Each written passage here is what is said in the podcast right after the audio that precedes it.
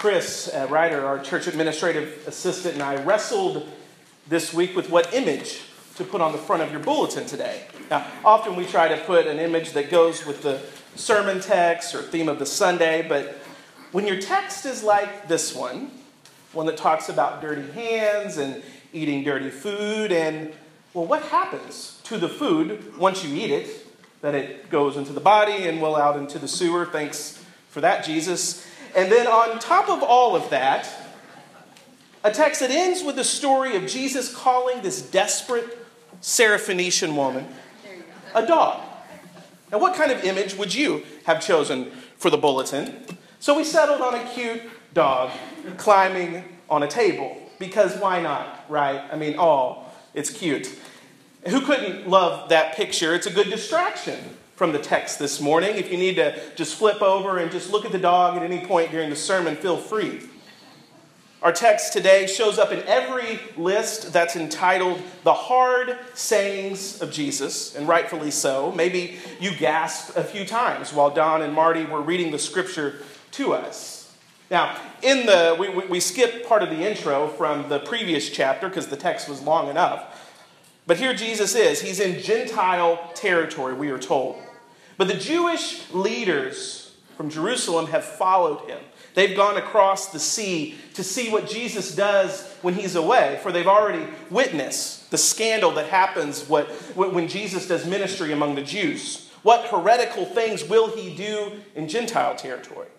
And their fears are rewarded, for immediately when they see Jesus and his disciples leave the shore, they start, or leave the boat, they start eating Gentile food with unwashed hands. now I know, it's not a big deal to us, but to them, this is huge. Their concern is not cleanliness. They're not worried about bacteria. This is about 1600 years before the first bacteria would even be discovered. But their concern is a different kind of cleanliness. Who is clean and unclean before God spiritually? See, their world, as we've mentioned before in our journey through Mark, is divided into two groups clean and unclean. And clean meant that you could approach God. You've done all the right things in life, but also ritually, ritually, that you keep cleanliness, that you uh, wash your hands, your bowls as a sign of purity. Unclean meant that you were distant from God. Perhaps you were poor, perhaps you were sick, perhaps you just didn't care about the rituals and so you were labeled as unclean. Or maybe you were just born a Gentile, like those that Jesus is around this morning. You were unclean by virtue of your birth. And uncleanliness was something that you could catch. It could be transmitted by touch. By eating Gentile food with unwashed hands, the disciples become as unclean as the Gentiles were. And the Pharisees catch them in the act. Now, Jesus' response seems somewhat harsh, and even Don recognized that before he read the scripture this morning. They're doing the best they can, and yet Jesus quotes Isaiah and says, Isaiah prophesied rightly about you hypocrites. And then he starts just quoting scripture and preaching a sermon right there on the spot. Some of the highlights this people honors me with their lips, but their hearts are far from me.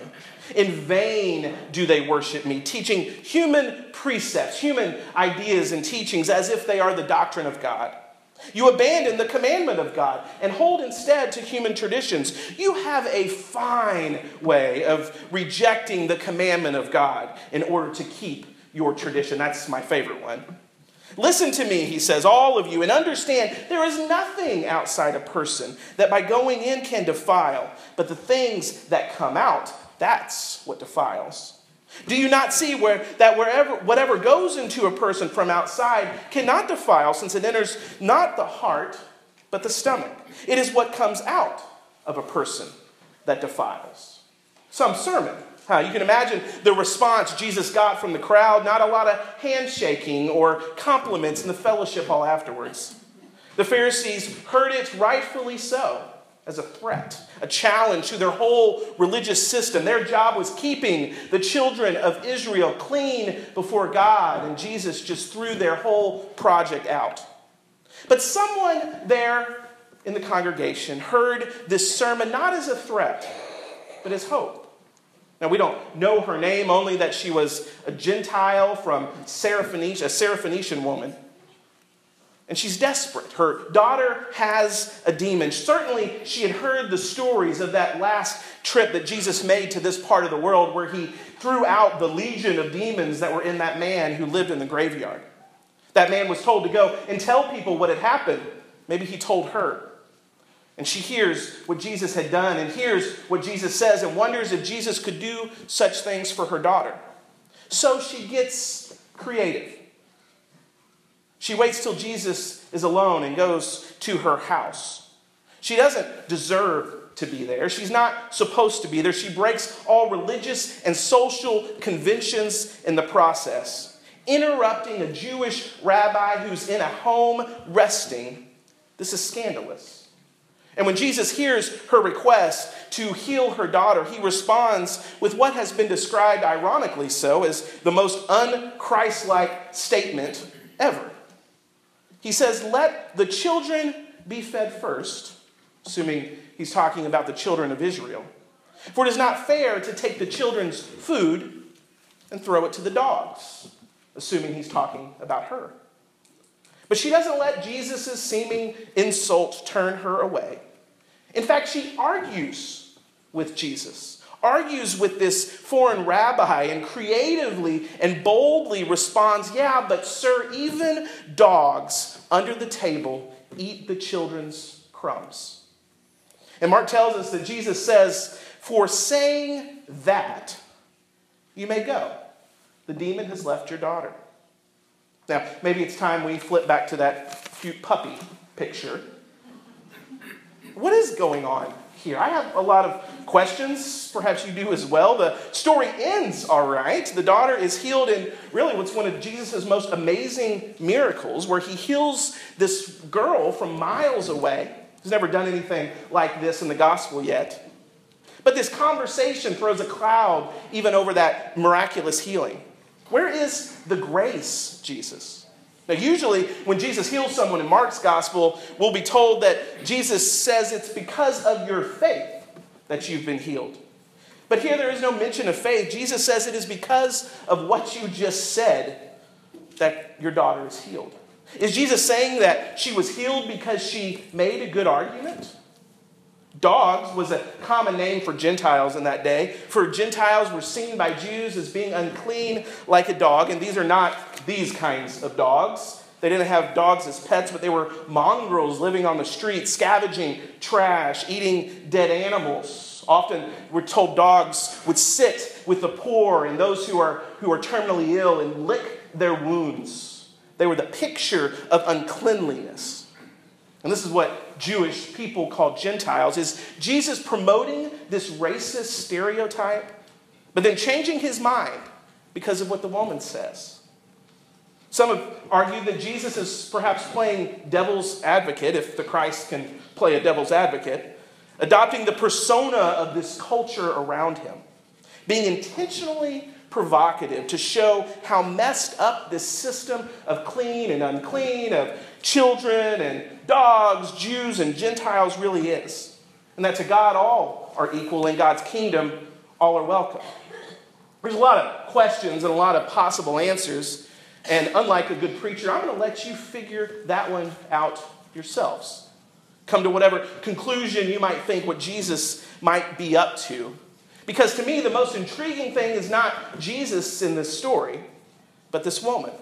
This woman who, in spite of it all, in spite of this messed up culture and the social norms that she has standing against her, in spite of Jesus' response, which no matter the reason, must have come off cruel and insulting to this woman, she still does not back down. She could have gotten angry or scared, turn around, and left because she's not even supposed to be there. But instead, she gets bold and creative. Now, this week I listened to a recent episode of the public radio show On Being. This is what I do for fun. And the host, Krista Tippett, was interviewing the author Elizabeth Gilbert, who wrote that big bestseller book, uh, Eat, Pray, Love. Her current book is about creativity, and they were talking about what it means to be creative. And she said that often we think of someone who is creative as someone who's just naturally gifted. They were born that way. Or someone who follows their passions. They're passionate about something, and so they, they just follow it and, and, and go after it with all their might. But she says, really, we have it all wrong. Creativity is really not about your birth or your passions, but it's simply an outlook on life. That being creative, creative is choosing to look at the world with curiosity instead of fear. Curiosity over fear. That's creativity. And isn't that what this story, this woman in particular, is really about? The Pharisees' obsession with upholding the tradition of the elders, whether they're, they're good intentions or not, is based on fear fear of change, fear of contamination, fear of displeasing God, and really fear of the other unknown person. But this woman, she seems to be the one, not the religious leaders, who understands God's extravagant love. She sees that no one, not even the dogs, go unfed by the Lord's gracious hand. And so she pushes against that tradition, argues with the fear and with the way we've always done it. Her curiosity takes over and she overcomes that fear. And she pushes in where she doesn't belong. And her whole world and our whole world is turned upside down through her creativity in approaching Jesus. She shows, perhaps even Jesus himself, that there is a better way. And we need more of that kind of bold creativity in our world. We've seen in the last few weeks just all kinds of bad news. Where's the good news? Last week, Dallas Area Interfaith, an organization I used to work for when we lived in Dallas, organized an interfaith prayer vigil in the wake of the horrible events that happened in that city. They gathered together religious and community leaders across all kinds of lines that usually divide, but people of multi faiths and races joining together with the Dallas police force to continue their work of building trust and to chart a hopeful way forward. But they're not just going to pray, though it was a prayer service. Because for a decade, this organization has been working with police to locate public money, to hire more officers, to pay officers better so that they will enjoy their jobs and so that they can begin an effective community policing strategy that's based on trust, not fear. And their work continues and is even more bold today. Together, they're coming across these lines that divide and choosing curiosity over fear, getting creative about the future and how religious people live in a city that's diverse like Dallas. In a suburb of Louisville, Kentucky, I read a story about uh, the area that, that was facing an influx of refugees. And as more people came from around the world, there was growing concern and even fear as their community became more diverse.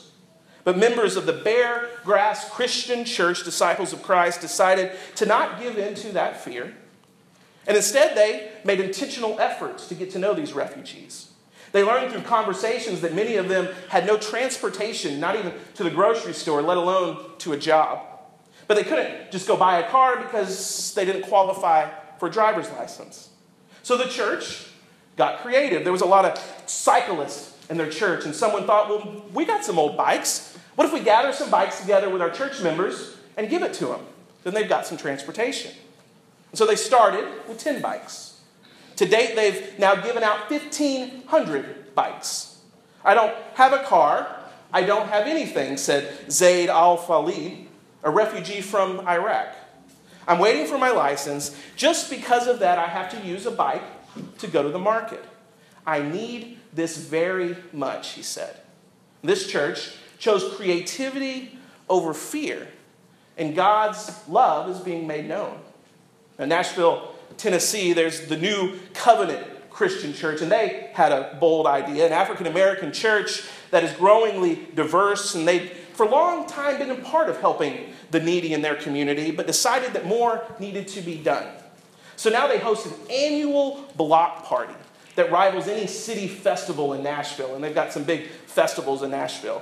But they have music and dancing in the streets, games, great food that's all free. And what the church calls just an air of crazy love. And also at the festival, they give some kids some backpacks. They have some free clothing. They have a station that does free haircuts. They have legal clinics and medical and dental assistance. They connect people to social service agencies in the community. But the goal is that people will leave just feeling joy, encountering God's creative, crazy love. Creativity over fear. I heard a preacher once explain that the Holy Spirit, that, that she really is nothing more than God's creativity let loose in the world. But that's what the Spirit of God really is creativity. And so, what's your story? What's our story? How is God's creative spirit moving among us, pushing us to be like this woman in our story, to overcome a system of fear and the way things always have been?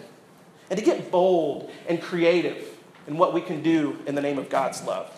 How is God's Spirit calling us to get creative in sharing God's extravagant love to all people? You see, fear causes us to close up our minds and our hearts. But creativity opens us up so that we can imagine a new world. And what really matters, Jesus says, is what comes out of you, not what goes in. What kind of love is pouring out? What kind of crazy love is infecting the world, sharing God's message that all people, children, dogs, no matter what names or labels we may wear, all are welcome at God's great table of grace. May we always tap into that creative spirit of God as we open our hearts, our minds, our churches, our communities, and our world to breathe in that crazy creative love of God. May it be so among us. Amen.